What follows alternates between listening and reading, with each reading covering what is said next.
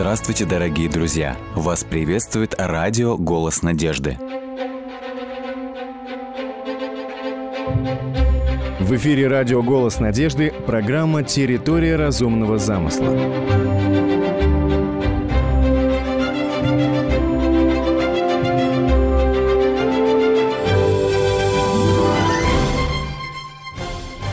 Сегодня в нашей студии кандидат физико-математических наук Попов Алексей Валерьевич. Алексей Валерьевич, здравствуйте. Здравствуйте. Мы благодарим за то, что вы откликнулись на наше приглашение принять участие в программе «Территория разумного замысла». Э, расскажите, пожалуйста, какими научными исследованиями вы занимаетесь, э, в чем заключается ваша научная деятельность? Да, ну, я работаю в сфере физики высоких энергий или э, еще одно название физика элементарных частиц – а, то есть мы изучаем то, что Библия называет мельчайшими пылинками Вселенной. А, ну вот если а, атомные ядра состоят из протонов и нейтронов, как мы знаем из школьного курса физики, то вот мы изучаем то, из чего состоят протоны и нейтроны. То есть э, по нашим представлениям мы изучаем действительно элементарные частицы, то есть уже которые дальше которых э, их разделить на какие-то еще частицы. Ну, может быть, наука нельзя. в своих исследованиях, может, еще найдет. Нет, конечно, да. это, это нельзя исключать, поэтому я говорю только с позиции сегодняшнего момента. То есть на данный момент мы э, считаем эти частицы элементарными, то есть вот такими фундаментальными блоками, из которых состоит материя. То есть это кварки, это глюоны, это Э, электроны, э, ну, остальные мионы, нейтрины и так далее. То есть вот действительно фундаментальные частицы. Э, считается, что наука является материалистической, материализм отрицает любую сверхъестественную деятельность, то есть для некоторых термин научный – это нечто противоположное вере. По крайней мере, есть такое расхожее мнение. Поэтому материалистическая наука считает веру в сверхъестественное суевериями, и есть как бы вот понятие, что материалистическая наука по определению находится в конфликте с креационизмом. Вот. И в связи с этим возникает вопрос, если наука материалистична, если она не допускает сверхъестественного, возможно ли исповедовать идею сотворения мира и при этом быть настоящим серьезным ученым? Ну, здесь надо разделить, на самом деле, две вещи. Вы совершенно правильно сказали, что материалистическая наука – то есть наука, которая базируется на мировоззрении материалистическом, она действительно противоположна креационизму, ее действительно с креационизмом никак совместить нельзя. Что есть и другая разновидность научной деятельности? Разумеется, конечно. Вообще говоря, наука, она по, своему, э, по своей сути, она не является материалистической или нематериалистической. Что такое наука? Наука – это исследование природы ее устройство, ее происхождение, а, законов, которые в ней действуют. И, и, соответственно, а, вот это исследование, если оно нас приводит, предположим, к материалистическому мировоззрению, это одно. Если оно нас приводит к библейскому, предположим, мировоззрению, в этом нет никакого противоречия. Наука, она анализирует те факты, которые ей предоставляет научный метод исследования. А уж куда эти факты ведут, это вопрос вот как раз. То есть э, нельзя сказать, что наука априори должна быть материалистичной. материалистической. Да, почему я об этом спрашиваю? Потому что у многих, к сожалению, вот сложилась такая связка или взаимосвязь. Если это наука, то она, соответственно, является неким, неким таким противоположным вере. В связи с этим у меня следующий следующий вопрос. Поскольку вот э, в сознании многих сложилась вот такая ассоциация, что наука, она противоположна вере и идее сотворения, э, мы сегодня говорим о том, что мир стоит на пороге шестого технологического уклада, да, то есть наука развивается, у всех на слуху био, нанотехнологии, да, генная инженерия, вот квантовые технологии, о которых вы тоже сегодня вспоминали. Э, то есть мы наблюдаем небывалый успех в науке, да, научно-технический прогресс. И вот ввиду вот этого прогресса, вот наука, она является таким непререкаемым авторитетом. И, следовательно, опять же, существует мнение, что только научное знание, оно дает объективную истину, и оно является единственным способом открыть истину и познавать этот мир. Если наука, если можно так сказать, вот как сегодня считается всесильно, если она так успешна, если она имеет такой авторитет, и при этом, опять же, подчеркиваю, как вы уже подметили, материалистическая наука отвергает сотворение мира, может действительно в данном вопросе последнее слово за материалистической наукой, да? То есть есть ли у науки границы возможностей. Э, разумеется. Э, дело в том, что научный метод, собственно говоря, наука анализирует факты, которые получаются, которые дает ей научный метод. Вот у научного метода есть совершенно четкие две границы. Во-первых, научный метод не применим к духовным вопросам, и второе, вот и с этим многие материалисты не согласятся, но по сути это так. А с помощью научного метода сегодня очень трудно исследовать процессы, если вообще возможно, которые происходили в прошлом и которые невоспроизводимы сегодня. Поэтому, когда мы касаемся процессов, а, происходящих в прошлом, как-то происхождения Вселенной, происхождения жизни на Земле, а, вот с точки зрения материалистической науки жизнь развивалась путем эволюционного процесса, а, ни одно из этих значит, э, вот явлений ни один из этих процессов мы не можем воспроизвести в лабораторных условиях. Соответственно, это не предмет научного анализа в каком-то смысле.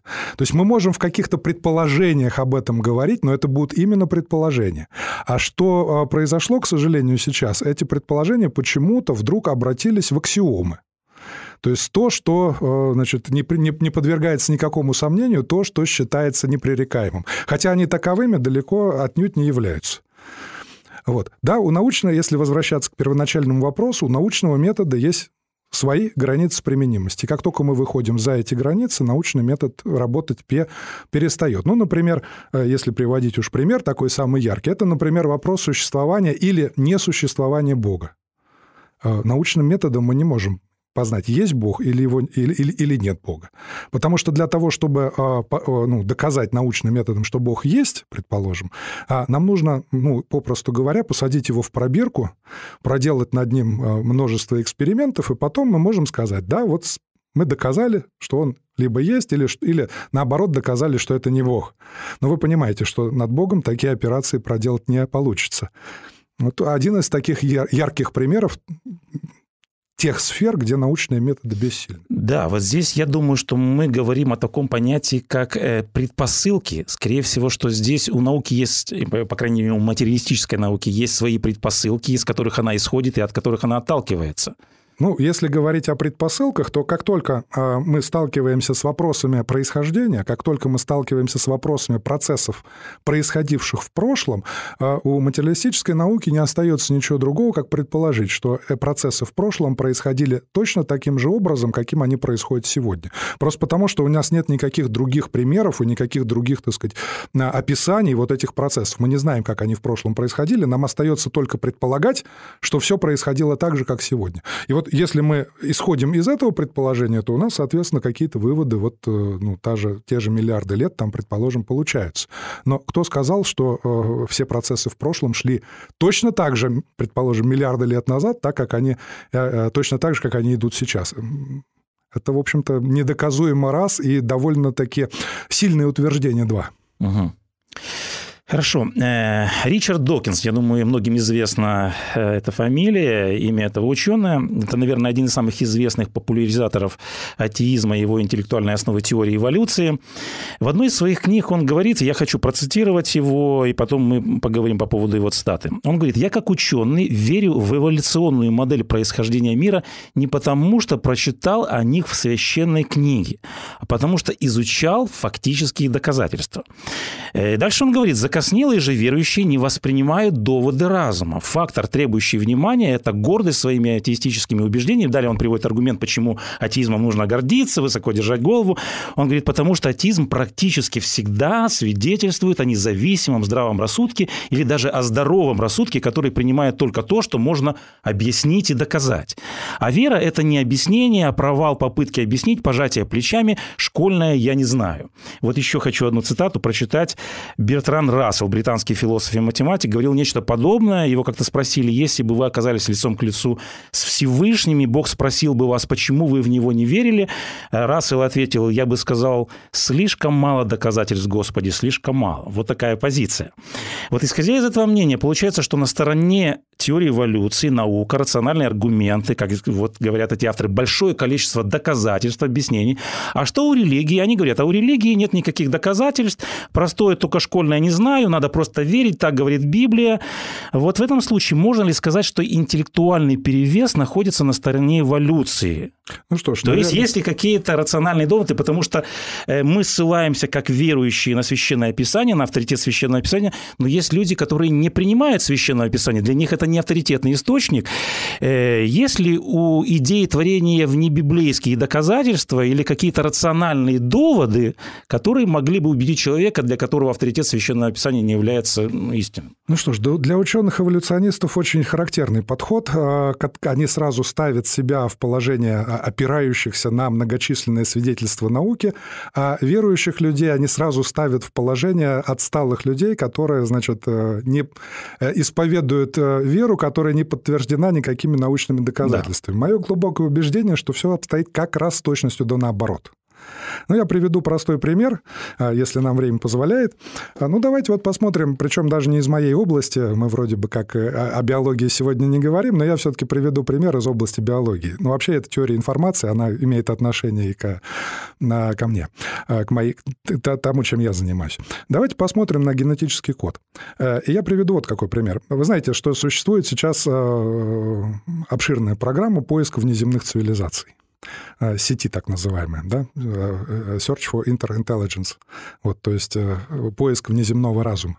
А они слушают космос, они слушают сигналы, которые приходят из космоса, а из космоса приходит огромное количество сигналов, потому что есть огромное количество источников радиоизлучения в космосе. И понятно, что а, если эти источники не являются источниками, исходящими из разумного источника, из, так сказать, из разумной, от, от разумной цивилизации, а, то значит, как-то нужно фильтровать эту информацию. Да? То есть нужно определить, какой сигнал приходит от естественного источника, а какой сигнал приходит от, а, скажем так, э, инопланетной цивилизации. Как они это делают? Как определить, какой сигнал от радио, от квазара какого-нибудь, от радиогалактики, от ядра галактик или от пульсара, а какой сигнал от разумной цивилизации. Понятно. На самом деле определить очень просто.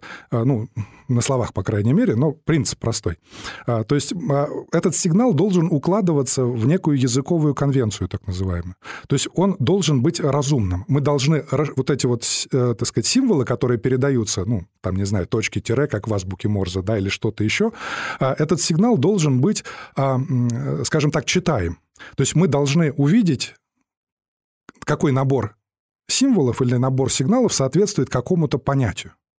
Вот если мы находим сигнал из космоса, который укладывается в языковую конвенцию, то есть который является языком, если попросту говорить, да, то есть он передает некую разумную информацию. Тогда мы сразу же можем сказать, и, собственно говоря, так оно и... Пока таких сигналов из космоса мы не услышали, вот, но если вдруг мы когда-то этот сигнал услышим, что на это скажут ученые-эволюционисты? Что на это скажет тот же самый Ричард Докинс? Что он скажет? Он скажет, мы получили доказательство существования внеземной цивилизации. Мы получили сигнал из космоса, который мы смогли расшифровать и который содержит в себе разумную информацию. Да? А теперь давайте посмотрим на молекулу ДНК. Она с собой представляет то, что мы называем генетическим кодом. Это абсолютно ясно, ну, как сказать, мы сейчас понимаем, и э, расшифровали, в общем-то, мы расшифровали геном человека практически полностью, хотя а, мы не понимаем многого, что мы там прочитали, да, но мы, по крайней мере, получили эти символы все. А, и там мы видим слова, там мы видим фразы, то, что называется кадонами, то, что называется генами. Мы видим разумную информацию, которая там записана. Если бы такая информация пришла из космоса, мы бы сразу, ну, те же самые ученые-эволюционисты сразу бы всплеснули руками и сказали, все, у нас есть доказательства существования внеземной То есть здесь вопрос в интерпретации этих фактов. Конечно. Здесь мы, у нас перед нами. Они это знают, они, в общем-то, тот, тот же один из первооткрывателей двойной спирали ДНК, Фрэнсис Крик, он прекрасно это знает, он является эволюционистом одним из таких наиболее, э, скажем так, авторитетных. Они же это знают. Но почему-то из космоса мы это воспринимаем как сигнал от неземной цивилизации, а ДНК языковая конвенция, она вдруг произошла сама собой. А вообще говоря, информация, она собой, сама собой не происходит. Разумная информация, она долж... это нематериальная категория. Она не может произойти путем каких-то взаимодействий материи и энергии. За разумной информацией всегда стоит разум. И когда мы смотрим на двойную спираль ДНК, когда мы смотрим на генетический код, мы видим разумную информацию. Почему вдруг в одном случае мы это интерпретируем как разум, а в другом случае как случайность? На самом деле, вы понимаете, что здесь возникает логическое противоречие. Но это только один из примеров. Да, да. Кстати, вот я и хотел как бы вот продолжить эту тему. Э, сегодня у многих э, на слуху так называемый бозон Хиггса, да? да, что вы можете сказать о нем? То есть в массовом сознании ее еще называют частица Бога. Заголовок книги Нобелевского лауреата Леона Ледермана так и называется «Частица Бога». И если Вселенная – это ответ, то какой вопрос? Что это за частица или име, и имеет ли она какое-то отношение к доказательству бытия Бога? Да нет, не имеет никакого. А, на самом деле мне трудно сказать, почему ее вдруг э, назвали частицей Бога. А, ну, она имеет очень большую, очень а, серьезную роль фундаментальную роль в так называемой квантовой теории поля. Вот. Дело в том, что именно благодаря полю Хиггса квантом которого или а, значит, а, переносчиком которого является бозон Хиггса, а, вот, именно благодаря полю Хиггса все элементарные частицы обретают массы. Благодаря взаимодействию с этим полем Хиггса элементарные частицы приобретают массу, ну и мы, соответственно, приобретаем массу. И в этом смысле это действительно вот такая очень важная частица, очень важная, ну, на самом деле само поле важно, а, а открыв эту частицу, мы теперь видим, что действительно такое поле существует, и что все теоретические, так сказать, выкладки, которые были сделаны еще в конце 60-х годов, и потом, значит, развивались, вот они а, действительно оказались правильными. А, вот. Ну вот, э, собственно говоря, и, и все. Э, то есть как это связано с Богом, э, ну, один из скажем так, его законов, его действий, да, в этом плане, да, наверное, можно сказать, что это частица Бога. Вы являетесь человеком верующим, и в то же время вы являетесь ученым, кандидатом физико-математических наук. Как вы пришли к вере, к идее создания мира высшим разумом? Что лично вас, как ученого, убеждает в существовании Бога и в том, что Вселенная это не случайность или процесс какого-то эволюционного развития, а что Вселенная сотворена всемогущим Богом. Что лично вас убеждает в идее творения? Э, меня убеждает разумность творения. Потому что э, на самом деле, когда мы смотрим вокруг себя, э, мы видим упорядоченные структуры удивительной сложности. Вообще говоря, разумный, разумный дизайн есть принцип, который, в общем-то, действует всегда. И только по отношению к значит, происхождение этого мира, почему-то вдруг э, вот как раз сторонники материалистической науки вдруг этот принцип выключают. Я не знаю, на каком основании, вот, но э, принцип этот, в общем-то, действует вообще, он фундаментальный. Разумный дизайн требует разумного создателя. Когда, когда я вижу разумный дизайн, я сразу предполагаю, что есть кто-то, кто этот разумный дизайн создал, и кто не просто создал, но воплотил это в материи. Вот. И это не слепой случай, это не случайность, это разум.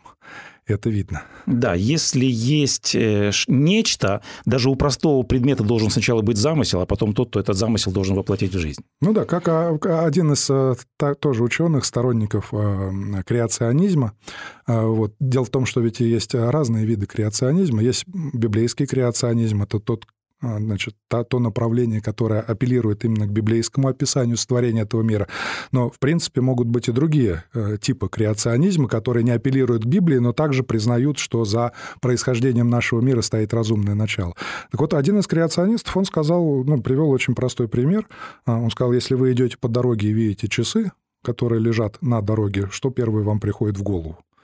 Э, приходит ли вам в голову мысль о том, что эти часы вдруг случайно образовались благодаря какому-то вот случайному взаимодействию э, молекул э, окружающей среды, и вот причем не просто сложились в часы, но еще и точное время показывают и так далее. Вот, наверное, никто из людей так не подумает. И раз лежат часы, мы сразу предположим, что кто-то их сначала спроектировал, создал, произвел, потом потерял. Вот. А, это естественно. Вот это вот как раз выражение этого принципа. Разумный дизайн требует разумного создателя. Но когда мы смотрим вокруг на окружающий нас мир, мы видим не просто разумный дизайн, мы видим сверхразумный дизайн. Вот поэтому почему мы вдруг да, должны столь высокоорганизованный мир, он должен подразумевать Может быть, здесь как замысел. раз и кроется а, одна из причин такого легкого принятия многими теорий эволюции. А, дело в том, что когда мы смотрим, действительно, когда мы идем по дороге, скажем, в лесу, вокруг нас кипит жизнь. То есть она кишит просто, она изо всех э, щелей, изо всех, э, во всех точках пространства мы видим что-то живущее, летающее, ползающее, растущее и так далее. И нам может так вот показаться, что это что-то такое естественное во Вселенной жизнь, что она так и должна быть вот везде возрастать. Даже, э, значит, есть такой принцип, которым пользуются, ну, порой прибегают к нему сторонники теории эволюции, что жизнь возникает везде, где для этого есть соответствующие условия. Но это отнюдь не так. Вот еще во времена Дарвина в это еще можно было поверить, но сегодня в это поверить очень трудно. Жизнь, вообще говоря, это удивительное чудо. Как она появилась, это потрясающе. Вот просто. об этом я хочу сейчас продолжить наше размышление. Как появилось что-то из ничего. И вот опять же, вспоминая того же Ричарда Докинза, как-то в дебатах ему задали вопрос, как что-то настолько огромное, как Вселенная, мы говорим, настолько огромная, высокоорганизованная, появилась из ничего. И вот что Докинс отвечает. Что-то может возникнуть из ничего, и это то, что нам говорят сегодня в физике. Опять же, он обращается к, э, к науке, к сфере науки. И далее он приводит труды Лоуренса Крауса. Не знаю, известен ли вам данный автор. Это американский физик, специалист в области астрофизики и космологии. И вот Докинс говорит, что данный ученый в своих книгах предлагает научный или математический метод, каким образом из ничего могло произойти все. Знакомы ли вам данные труды, и что вы можете сказать по данному вопросу? Ну, конкретно труды э, Лоренса Крауза мне не знакомы, э, но, в принципе, да, в квантовой механике порой а, ну, собственно говоря, вот тот же вакуум, это вот как раз и есть такая смесь, смесь частиц, которые появляются из ничего. То есть э, какая-то энергия взаимствуется у вакуума, но она потом должна быть вакууму отдана. То есть появляются какие-то частицы, но они живут очень короткое время и потом распадаются опять. Вот. А, но если мы экстраполируем эти процессы на появление Вселенной, то, извините, здесь э, возникают такие большие вопросы и такая, такие большие трудности, что... То есть одно дело, когда рождается пара электрон-позитрон, и другое дело, когда рождается Вселенная. Вот, это совершенно разные вещи. И попытка, так сказать, совместить одно с другим и сказать, ну вот электрон-позитрон может появиться из ничего на очень короткое время, ну, значит, и Вселенная может появиться из ничего, причем уже не на очень короткое, а на очень большое время. Это немножко нелогично, это немножко не связывается друг с другом.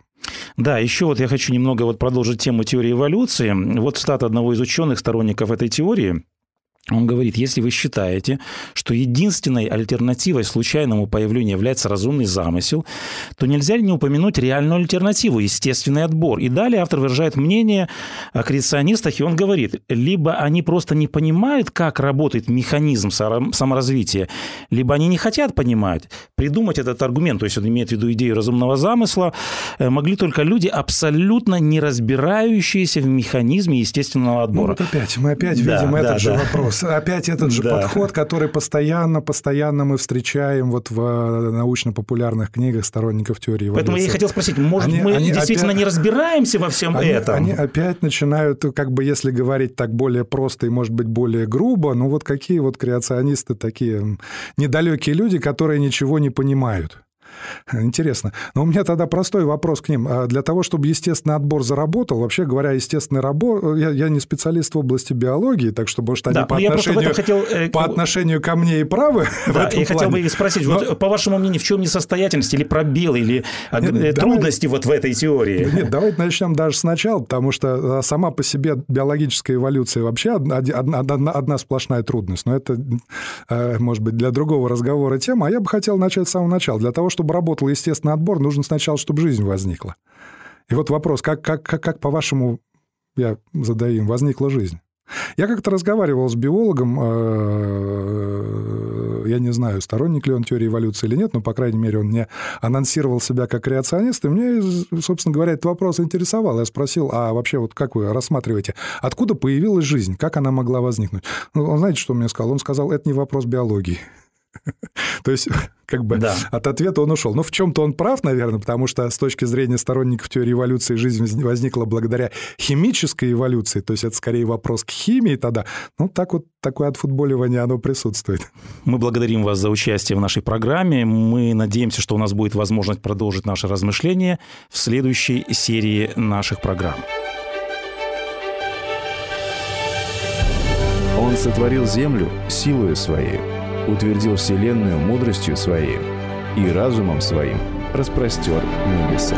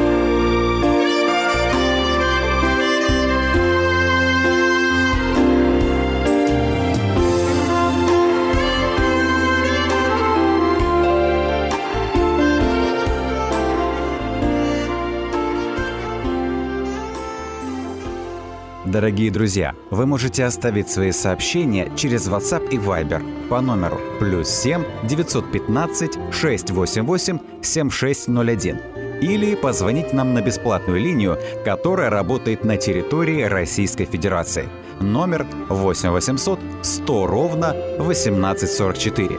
8 800 100 ровно 1844.